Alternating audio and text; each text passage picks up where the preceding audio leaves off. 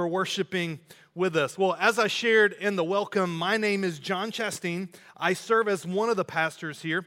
And uh, man, it's, it's an honor to, to bring God's word to you today. And, and I have been thinking about this word hope. If you're looking for an Advent devotional, I, am following a couple. One that I, I followed this past week is through the Bible Project.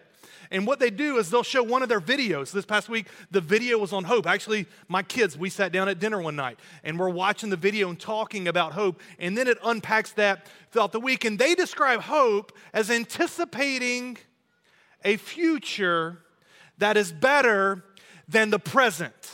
Now, when we think about hope, and you think about what are maybe some of the things that you hope for, it, it, it, often can correspond with like a feeling, like feeling giddy about something or like excited. Like, what, what gets you feeling giddy or excited? And I'm gonna tell you guys, I'm gonna let you a little bit in my world today. Some of you guys know this.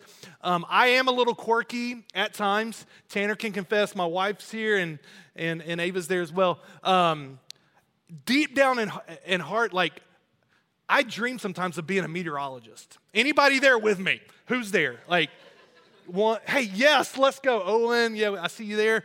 I mean, the weather just excites the mess out of me. I, I know, like, you're like, that just completely ruined this, this sermon for you.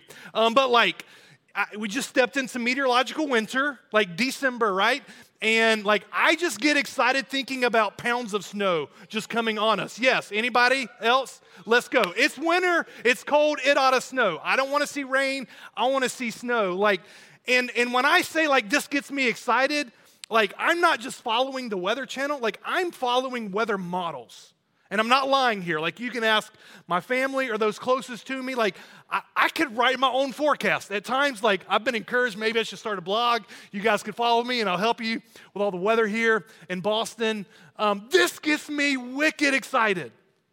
Maybe for you, it's thinking about Christmas Day or, or like some of the, the older young kids here um, in the room and, and like this hope or longing for maybe that gift. Maybe, you know, you want some, some new drip or a new fit. Um, and if you didn't catch that lingo, you need to come hang with us in student group with the middle school and high school students, and they'll te- teach you about that language. Um, but it's that excitement, that longing for something, that hope. When we come to the Bible, hope is such a central component to thinking about life, right? Like you, you put yourself in Israel's shoes. And, uh, you know, as we think about Advent, and they're longing for this Messiah to come. When we participate in Advent, it's, if it's as if we're recounting the, these hundreds and thousands of years of longing for God to send this promised one. And now he has come.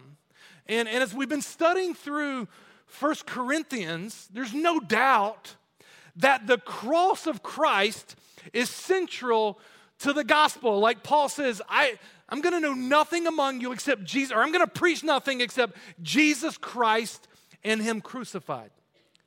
And I'm not minimizing the role of the cross and the crucifixion, but the resurrection opened up a new door of hope for us. Not only did it open up a new door of hope, it has secured that hope. You'll now read through the scriptures, you're going to hear it talk about a living hope or the hope of glory. It's this hope that God is going to rescue all of creation from evil and death. But there was a problem at Corinth. And we're kind of shifting here. I know we've been talking about spiritual gifts for the past number of weeks. When we come to chapter 15, and you, you know, like there's been different issues. Like, why did God, why, why did Paul write this letter to the Corinth? He's responding to some of these issues. There were questions and concerns related to the resurrection of Christ and the resurrection of believers. For instance, some were saying that there would be no resurrection of believers. And then others were confused like, how is this resurrection going to happen? And, and what will our bodies be like? So, so, what does Paul do? Well, he makes the implication extremely clear. He says, Look, if Jesus hasn't risen from the dead, my preaching is in vain and your faith is in vain. So, yes, like We're going to talk about the cross and crucifixion, but the resurrection is just as important to our faith. And so, what Paul does here in 1 Corinthians 15, and if, if you've got your Bibles, go ahead and, and turn there or, or grab your phone and, and open up your, your Bible app and turn there with me. Here's what Paul's going to do he is going to unpack the essentials of the gospel and establish the historical reliability not only of Jesus' death, but of his resurrection. And he is going to argue that it is foundational to the Christian hope of the resurrection from the dead. And his main argument is this God bodily raised Jesus from the dead, and he will do the same for you. Amen. Come on, let's go. That's good news. That is really good news. So let's turn to the scriptures here. Today we're going to be looking at verses 1 through 11 in 1 Corinthians 15. The Word of God says this Now I would remind you, brothers, of the gospel I preached to you, which you received, in which you stand, and by which you are being saved, if you hold fast to the word I preached to you, unless you believed in vain. For I delivered to you as of first importance what I also received that Christ died for our sins in accordance with the scriptures, that he was buried, that he was raised on the third day in accordance with the scriptures, and that he appeared to Cephas, then to the twelve. Then he appeared to more than 500 brothers at one time, most of whom are still alive, though some have fallen asleep. Then he appeared to James, then to all the apostles. Last of all, as to one untimely born, he appeared also to me. For I am the least of the apostles, unworthy to be called an apostle because I persecuted the church of God. But by the grace of God, I am what I am, and his grace toward me was not in vain. On the contrary, I worked harder than any of them, though it was not I, but the grace of God that is with me. Whether then it was I or they, so we preach, and so you believe. Let me pray. Father, God, we thank you for your word. God, would you give us understanding? Would you illuminate our minds? And Father, we pray, God, would you pierce our hearts with the truths of the gospel? God, that we could be able to say, this is what we've received, that we stand, that we cling and hold to. God, would you reshape our lives around your gospel? We pray in Christ's name. Amen. Let me give you a few observations here, and then I want to unpack five truths that I, that I believe Paul's given us about the gospel. Um, j- just looking here, notice how Paul starts here. I would, I would remind you, brothers, of the gospel. The gospel is the good news of the life, death, and resurrection of Jesus. This is what he is going to unpack. It's something that has been central, a central theme in this entire letter. Uh, going back to 1 Corinthians 1, Paul says, For I, um, Christ did not send me to baptize, but to preach the gospel. And then what he does is he elaborates on this gospel and the implications on their lives in chronological order. Like, how did they come to take part in the gospel? Here's how it happened. First, Paul preached. That was the initial. I preached. What happened when I preached? You received. That's the second thing. They received. Then it says, This is the gospel in which you stand. So he's looking past. You heard that. There was a time where you received that. You are standing on the gospel. And then this same gospel is what is going to help you to persevere. You are going to continue to do that. It is able to save you, as it says here, by which you are being saved if you hold fast to the word I preached to you. This is the same gospel that by God's grace, he will complete the work that he started with them through this whole process. And then what Paul does is he gives us four verbs that summarize the gospel. And it's this Christ died for our sins. he was buried, he was raised, and then he appeared.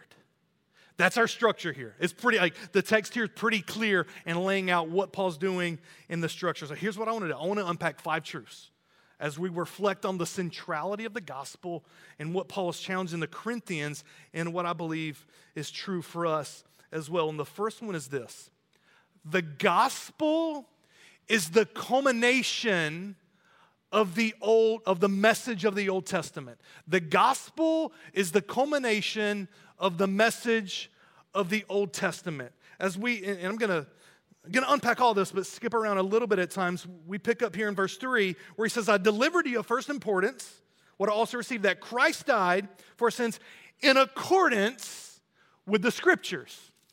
You hear that? And he repeats it again, right? He goes on. He says, um, He was buried, he was raised on the third day in accordance with the scriptures. What's Paul doing here? And I believe it's important for us to wrap our heads and minds around this. He is rooting the authority of the gospel in the Old Testament.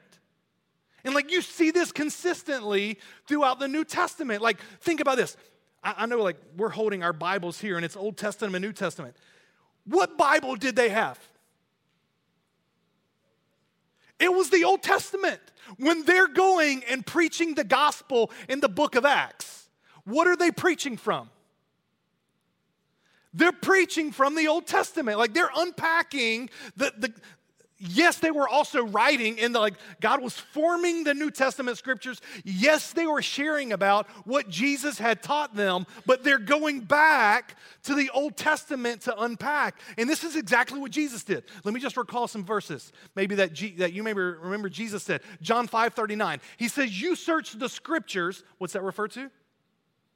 Old Testament you search the scriptures because you think that in them you have eternal life, but it is they that bear witness about me. What does the they refer to? The Old Testament scriptures, they refer to me or Jesus right after he rose from the dead. He's meeting with his disciples in Luke 24. I love this passage. And uh, he, he says this He says, These are the words that I spoke to you while still with you that everything written about me in the law of Moses, in the prophets, in the Psalms must be fulfilled. Now, what's he doing there? Law, Moses, prophet, Psalms. He's referencing the tripartite sections of the Hebrew Bible. You guys heard about the, the Tanakh, right? So you've got the law, You've got the prophets and you've got the writings. In student group, uh, not in student group, kids group, a few weeks ago, some of your kids, I brought my Hebrew Bible for them to look at. This is how it's structured. That's what Jesus is referring to. It's as if he had his Hebrew Bible there and he's like, That, who is it about? Who's it talking about? He's like, It's about me. And he continues, he says, Then he opened their minds to understand the scriptures. And he said to them, Thus it is written that Christ should suffer and on the third day rise from the dead, and that repentance and forgiveness of sins should be proclaimed in his name to all nations, beginning from Jerusalem. You can tell, get a little bit excited about this. Here's why. Man, I, I grew up in the church. And for the longest, my mind was the Old Testament was plan A and New Testament is plan B, and there wasn't a consistent, coherent theme. But hey, if you're new to Christianity, here's what we like we call it the Old Testament, but it is just as much authoritative as the New Testament, and it is a consistent story from beginning to end. Creation, fall, Israel, Jesus, the church, new creation. And this gospel that Paul is unpacking, he's like, this is just the culmination of that same message that you've already been reading about, that you know. So when he says this, in accordance with the scriptures, I think generally speaking, he is saying that, that the message of the cross and the resurrection are the climax of this story that God has already been teaching us. I think also the Old Testament gives us categories to understand the gospel. I'll give you a few here. For instance, like the categories of sacrifice and atonement and of suffering and vindication. Like when, Jesus steps on the scene and it says, like, Or, or John saying, Behold, the Lamb of God who takes away the sin of the world. Like he's unpacking these categories, the Old Testament, that God providentially, like the Word of God, is like letting us know so that when Jesus comes, we can see that's what you were doing. Like God knew the end of the story. But I also think specifically, Paul's also thinking about some specific passages in mind. I mean, as you think about the cross, like he died for our sins in accordance with the scriptures. Like there's no doubt Isaiah 53 had to come to mind, right? You guys are familiar with that. He was pierced for our transgressions, he was crushed for our iniquities. Upon him was the chastisement that brought us peace. By his wounds we are healed. Maybe as you think about the resurrection, maybe your mind goes back to how the psalmist portrays this righteous sufferer that, that God delivers. Like a psalm, like you see Peter in Acts chapter 2. What's he quoting? Psalm 16. You will not let your Holy One see corruption. Psalm 16, 10. Maybe there's echoes of like Jonah, right? Like we see Jesus even in the Gospels, like Jonah spent three nights, three days, three nights in the belly of a whale as a correlation to like his resurrection. What are the implications? You can stake your life on the gospel because it is the culmination of God's story of redemption in the scriptures. This isn't like something Paul's just coming up with, and this, like, this, no, he's like, this is what you've been reading about and know. This is the gospel that I preach and proclaim to you. The second truth I want to share with you. The gospel is the good news of Jesus' sacrificial death. It is the good news of Jesus' sacrificial death. And really, I just want to unpack these words right here that Christ died for our sins. What is implied here? Why does Jesus need to die? I mean, Paul's not unpacking all this, but it's like we get this because I just mentioned the larger story creation, fall, Israel, Jesus, church, a new creation. When we go back to the fall, Adam and Eve dis, like rebelled against God. They sinned against God, and as a result, sin spread like a virus, infecting everyone and everything. And I'll clarify this. We are not as sinful as we could be. That's due to God's common grace. And this world is not as corrupt as it could be. That's God's common grace. But there's no denying that sin has corrupted you, I, and this world. And so the message from the beginning, since Genesis 3, is God's commitment to reverse the effects of the fall through someone like Jesus. So when we hear these words, Christ died for our sins, we're reminded that it is sin that separates us from God. You and I were made to flourish through intimacy with God. Like that's what life was made for. Like you were made to enter into, enjoy the presence of God for all of life. And without that presence, there is no flourishing. So when we think about these words, Christ died for our sins. I'm using these words particular. It's the good news of Jesus' sacrificial death. It is a sacrificial death and it is a personal death. Christ died for our sins. Yes, Adam and Eve, but our sins. Christ died for my sins. And when I think about unpacking the death of Christ, I want to give you two theological terms today. It's okay. It's all right. We're in a learning mode today, right? I want to tell you about expiation and propitiation. And I hope I didn't lose half of you here. And it's okay if you can't spell it right. But I believe these are helpful concepts as you think about the death of Christ. And I'm going to go back to this category of the Old Testament, and according to the scriptures, of sacrifice. On the Day of Atonement, how many goats would they bring? What? Two. one of them is going to be sacrificed. And then what would they do with the other? The other, they would take, they would rub the blood on it and they would send it out into the wilderness. And, and this is imagery here for us to understand what's happening in the death of Christ. When I talk about expiation, here's what I mean it's the removal and cleansing of sin and guilt through his sacrificial death. So, because of Jesus' death, I'm cleansed and my sin is removed. It's this picture of this goat's been sent off into the wilderness, and God removes my sin as far as the east is from the west. That is very good news. And as we heard some baptism testimonies a few weeks ago, there is no sin that is too much or too big that would remove you from God's grace. It is, it is better and bigger than any sin, any consistent sin, any repeated sin. It doesn't match it. But when we think about propitiation, we think about God's disposition towards us.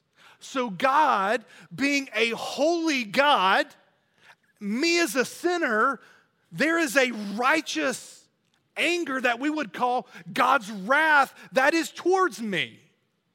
There is enmity that's got to be dealt with because I was made to be with him. And in order for me to experience peace and reconciliation and restoration and nearness with him, that's got to be dealt with. That's what this word propitiation is about. It's about exhausting the wrath of God.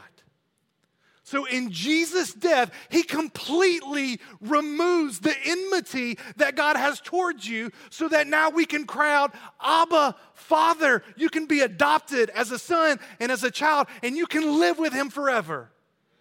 This is all unpacked when we say Christ died for our sins. I can confess that, and my sins can be removed, and then God's wrath can be satisfied through Christ and we can be reconciled. And Jesus did this for you. But in order for you to join in the benefits of the gospel, you have to confess, I'm a sinner. And you know that that's really hard for, for us to do.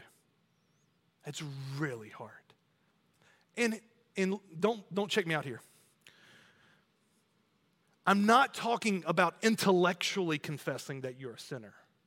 I'm also talking about experientially knowing I am a sinner separated from God.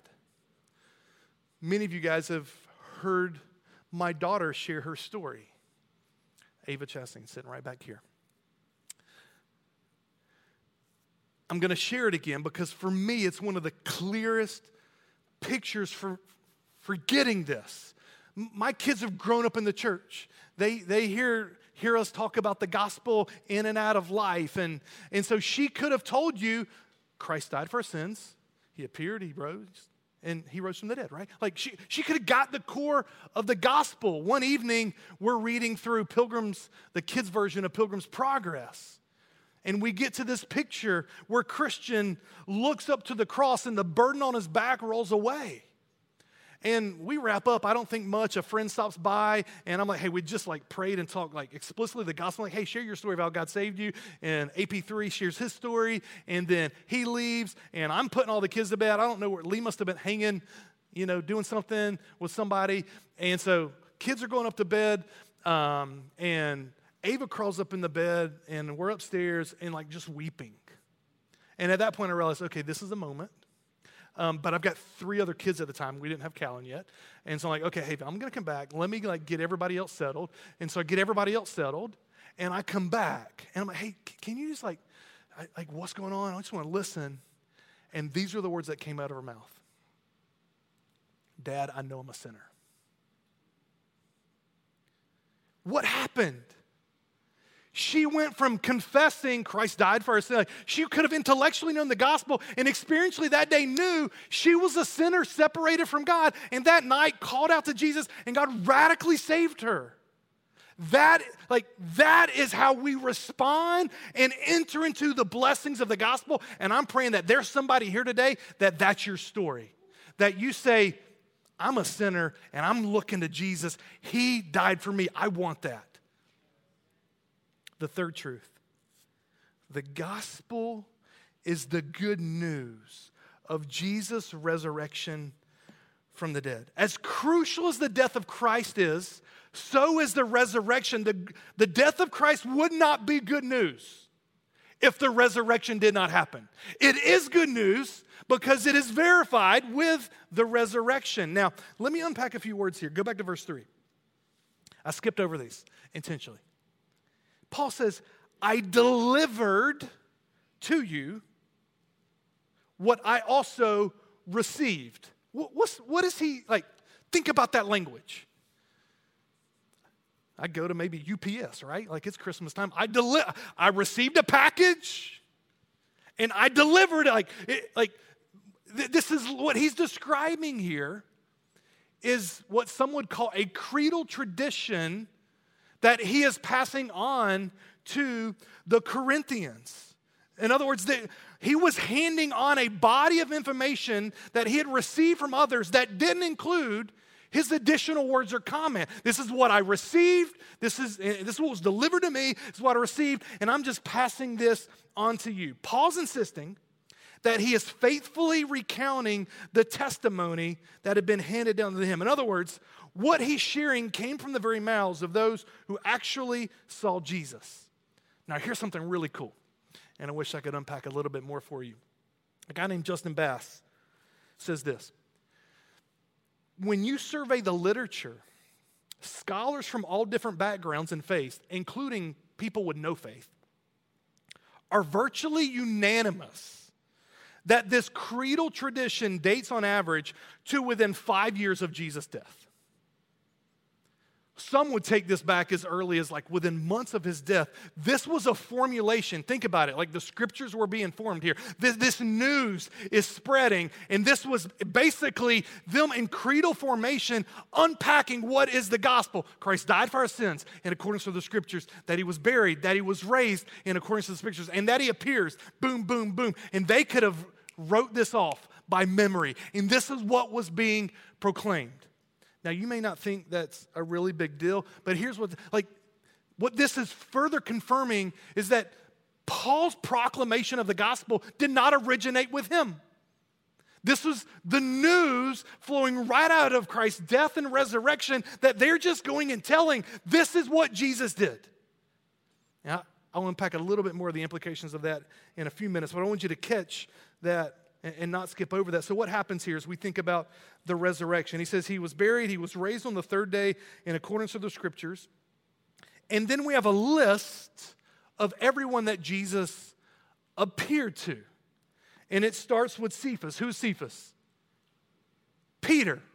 This was his uh, name in, in Aramaic. Um, obviously, we know as Peter is one who's, who Jesus says, you know, on this rock I will build my church. We know Peter was essential. Go back to Acts 2 and preaching at Pentecost. I think what we have here sandwiched in the appearances is Peter as a uh, as one of ministry to the Jews, and at the end here, the very last one is going to be Paul, who would have been God's minister to the Gentiles, and then everybody else in between. So he appeared to Peter. It says then he appeared to the twelve. This would have been a the 12 here would have been a, become a name at this point for those attached to Christ's closest followers. Obviously, it would not have included Judas here. Um, at this point, um, Matthias, where you can read in Acts 1, who was added to replace Judas, um, but like would have been the 12th to fill his spot. You've got the 12. And then he says here, the crowd that was more than 500 brothers at one time, most of whom have fallen asleep. Or no, he says, sorry, my mind went faster than what I intended to say here. All right, here we go. We're going to say that again. It says, Then he appeared to more than 500 brothers at one time, most of whom are still alive, though some have fallen asleep. This is a sleep language, not to harp a ton here. It's a euphemism for death when speaking of believers. Because again, the hope, hey, they're going to wake up because of the resurrection of the dead. Um, and then he says, most of whom are still alive. So what's going on here? We've got a list here, and this was a public letter that Paul was writing to the church here. And he's basically saying, hey, anybody, like, like if you have questions, if you have concerns, like if you were trying to fabricate the resurrection, you wouldn't say, hey, these are all the list of the people who saw him, and they're all most of them are alive. Like, go have it. You'd probably say, you know, ah, I mean, this person saw him, but man, I'm sorry, they died and like they can't verify it. And like you wouldn't do that. But but Paul's saying, look, you've got more than 500. Let me ask you this. Do you think 500 could have hallucinations at the same time? Probably not, right? So, like, some of the like theories are like, well, maybe they hallucinated. You're telling me 500 people at one time all hallucinated that they saw the, reason, the risen Jesus. I call like, no, that didn't happen. but most of them are still alive. And where, like, this creedal tradition, where did it originate at? What, what were they, where were they sharing this? Where did it start? In Jerusalem. So it's not like, hey, I'm going to, to LA and I'm going to share this, and all these people alive are in Boston. It's like, no, they're sharing this in Jerusalem where they're saying, these are the people that are still alive, go see them. And they can verify that this really happened. Paul is inviting anyone who doubted that Jesus had appeared to people after his death to go talk to the eyewitnesses. It says, Then he appeared to James. James here, he's not referring to James the disciple. This here would have been James, the brother of Jesus, who became an important leader in the church of Jerusalem. Go read Acts 12, Acts 15, Acts 21, Galatians 2. I'm going to draw out a point here in a second. But what do you know about Jesus' family during his earthly ministry? Were they on board? No, they were skeptical. What changed for James, the brother of Jesus? What changed his skepticism? I'll let you mull on that for a second. It says, Then, after James, he appeared to all the apostles.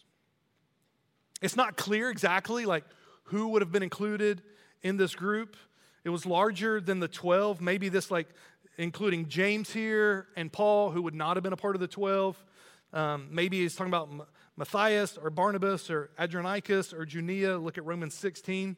Um, and then it goes to, he says, Paul. Then, last of all, as to one untimely born, he appeared also to me last of all, here suggests that Paul did not expect there to be any apostles chosen after him. And so we usually distinguish from, from, like capital A apostles who saw the resurrected and risen Jesus and those from like in Ephesians 4 where we've talked about, you know, apostles as those who have been sent or like missionary like.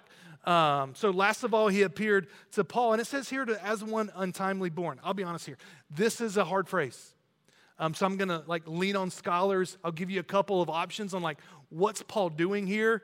Um, this word can refer to a premature birth, an abortion, a miscarriage, or a birth that goes beyond term if it's like a birth beyond term, some see this as an appropriate explanation because Paul's appearance was later than the others. So is one untimely born or one that, man, like, man, I, I you know, I know Susie, we're praying that, you know, you don't want to go 45 weeks. You want to go like, like you're like, come soon, quick, when the timing's right. Like, but like th- that would have gone past the time. Like you're like, man, I gotta wait two weeks, and like you're long. Like that could have been a possibility of what Paul's talking about. Another possibility, like if it's this abortion or miscarriage or premature birth, it, it could, one scholar says, it conjures up the image of Paul as a grotesque infant whose birth experience was far from what might would normally be expected. In other words, he's highlighting the abnormal, the abnormal nature of his apostolic call. He was persecuting the church. Like, of all the people that you may anticipate, like, he's like, I, am this is not me. Like, there's every reason in the world that, that this should not be me, which is why he further says, what's he say here? He says, uh, uh, For I am the least of the apostles, unworthy to be called an apostle because I persecuted the church of God. Another theme that we see in this section is God's surprising grace. Think about it. Who's the very pers- first appearance mentioned here in the list? Peter.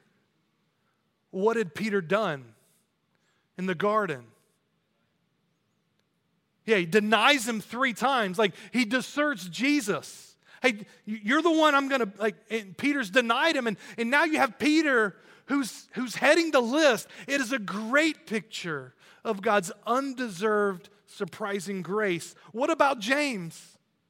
I've, I've already alluded to this, but it doesn't seem like we have no indication that he was a follower of Jesus before Jesus' death. What we get from the Gospels is that was skepticism and potentially animosity from his own family. What changed for James? It had to be seeing the resurrected, risen Jesus. So God's grace there. What about Paul?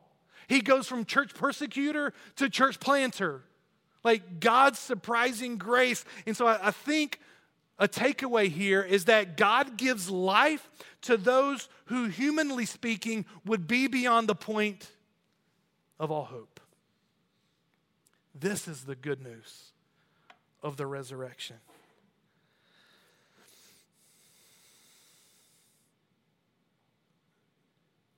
And so, as we kind of wrap up that, that key point, the good news of the resurrection, the resurrection is a powerful, historical reality. If you disbelieve the resurrection, just honestly want to ask you this what explanation do you have for how the Christian church got started? Because at the point of Jesus' death, Peter's denied him, the disciples have deserted him. How do you explain? Tim Keller says this. He says, um, the Christian view of the resurrection, absolutely unprecedented in history, sprang up full blown immediately after the death of Jesus. There was no process or development. His followers said their beliefs did not come from debating or discussing. They were just telling others what they had them seen themselves. No one has come up with any plausible alternative to this claim. Like, check this out. It's not like they're sitting around and they're debating and philosophizing and like discussing, like, all right, what are we gonna do? That, that's not the way it's described. It's like Jesus, the risen Lord, met them and they were witnesses. That's Acts says, and you will be my witnesses. What are they witnessing to? Jesus is alive. That's the only reason we can explain that. And what happened to all these guys? Like, what does church history tell us? Every single one of them died or were willing to die for this truth. Whatever these people saw, it was worth giving their lives for. So here's a powerful question to engage our world with What is that power that transformed the apostles' life, birthed the church, and turned the Roman Empire upside down? The only, like, nobody's given a possible explanation for that outside of Jesus rose from the dead. The fourth truth the benefits of the gospel are experienced through persevering faith. What does verse 11 say? Whether then it was I or they who preached. It doesn't matter who preached because we're preaching the same thing.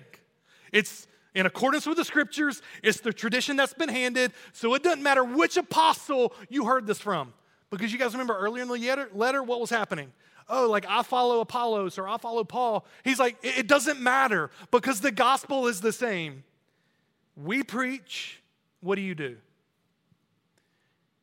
You believed. Or we go back up to verses 1 and 2, right? This is the gospel I preached, in which you received, in which you stand, in which you are being saved. And then we have this phrase here that Paul says, and by which you're being saved, if you hold fast to the word that I preached, unless you believed in vain. We don't contribute anything to the gospel. The gospel is news that we're called to respond to. And our response is repentance and faith. Christ died for our sins. I confess my sins. I turn from my sins. I look to him and I believe. And I continue to believe. Do you see this picture? That like Christianity is not like, man, I'm to believe, I'm to get my insurance card into heaven, and then I can go live however I want. No, the gospel, this same gospel here, even if Paul hasn't made it explicit, is undergirding spiritual gifts. It's undergirding how they were to think about using their body. It's undergirding marriage, sexuality, all of this. The gospel is foundational and informing that. And it's flowing from a belief in that. So there's an initial, I respond and I believe, and then I stand on it and I continue to believe over and over and over again. So my testimony is God, you saved me. And today, I still believe you saved me and you will save me as I cling and trust to Jesus. I don't believe Paul is saying that those who are saved can lose their salvation. I don't believe Paul was saying believers never struggle with sin or failure. But what I do believe is that genuine salvation shows itself in persevering faith over the long haul. And it's an implicit warning for all of us to watch our life and doctrine.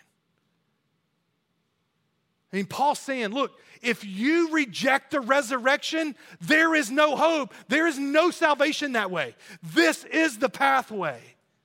Remain firm, hold fast to this. And then finally, the fifth truth the gospel empowers and shapes all of life. For those of you that have spent any time with me, you probably know that 1 Corinthians 15:10 is one of my favorite verses in the Bible. In college, I was a part of Cru and I spent it, Lee and I actually, we spent a summer together in China with Cru doing mission. Um, I was supposed to go a second summer to China, but because of, I think it was SARS, is that what it was? Like they had to redirect us. So I ended up in Central Asia and spent a summer there, just like sharing the gospel. And I met a missionary there. And this was my fourth year college. I was at that time really like trying to understand the grace of God. If it's undeserved, unmerited, and then like what role do I play in this? And I, I, I, vividly remember, like, I don't remember this guy's name. I could, like, picture him right now. In my, and, and he said, You need to go meditate on 1 Corinthians 15 10. Because what does Paul say here? I am what I am by the grace of God. Like God's grace, the gospel is shaping everything about me. But what does he say? And his grace toward me was not in vain. On the contrary, I worked harder than any of them, though it was not I, but the grace of God that is with me. Like, it's almost like there's a contradiction here, right? Paul's saying, My entire life is grace. It is undeserved, unmerited. And in the very same sentence, he can say, But I worked harder than anybody. I labored, I toiled, I strove, I gave it everything I could. Yet, oh, oh, oh, no, that was not me. It was the grace of God that was in me. And so God's grace does not lead to passivity. It's not like Jesus take the wheel. Like that's not how we roll. Like you strive, you labor. It's like a Colossians 1:29. There Paul says, "Him we proclaim, warning and teaching everyone until we present everyone mature in Christ. For this I toil, struggling with all of his energy that he powerfully works within me." I labor, I toil, I struggle, but it's His energy. We give our lives to God. Every, every, every ounce of energy. Paul is like inviting us in here as we understand the, the cross and the resurrection to say, I want to be who I am by the grace of God. God, whatever you've given me, I'm going to labor, I'm going to work, I'm going to strive because I know you're powerfully working in me. God, here's my life do it. And I want you to do it in a way that you get the glory. So here's the cool part of what Christianity produces if it's not producing humility in your life, then you don't get the gospel. Because none of us, it's not us, it is God's grace. He gets all the glory and the honor. It produces gratitude. I am what I am by the grace of God. So you can pray, God, would, would you help me so understand the gospel that it is creating increasingly humility in my life? Would you give me great gratitude for all that you are in Christ for me? And so the point that I want to leave you with is this cling to and build your life on the gospel of Jesus Christ. I get giddy about the weather. I can't wait for our first blizzard. We'll go sledding together. But you know what fills me with even more hope? It's the gospel. I was made for him. You were made for him. And it is secured through the death and resurrection of Christ. Let's give our lives to that that gives us great hope here now and forever eternal life. I invite you to cling to Christ. Let's pray. Father, God, we thank you for the good news of the gospel. God, we thank you for this grace, undeserved, unmerited, surprising grace. God, I don't know who all sitting in the audience today. But God, my hope and prayer is that there's some James who, who maybe been skeptical, but God, would, they would come to encounter that you are alive and God, that you would give them new life today. Maybe there's a Peter who's been like denying. Maybe there's, there's a Paul who's been a persecuting. God, would you build our church? God, would you lead us out today in confidence? God, there are many in our city God, that need to hear the good news of the resurrection, that need to grapple with the historical reliability that Jesus is risen, the tomb is empty, and that he's died for our sins. God, give us courage, give us winsomeness, give us boldness. God, would your grace shape us? God, produce humility in us. God, make us grateful. And God, may we say with Paul, that his grace toward us was not in vain. It was not I, it was the grace of God that was in us. God, help us to labor, to toil, and struggle with your energy for your glory and for the good of the city. God, we pray in Christ's name. Amen.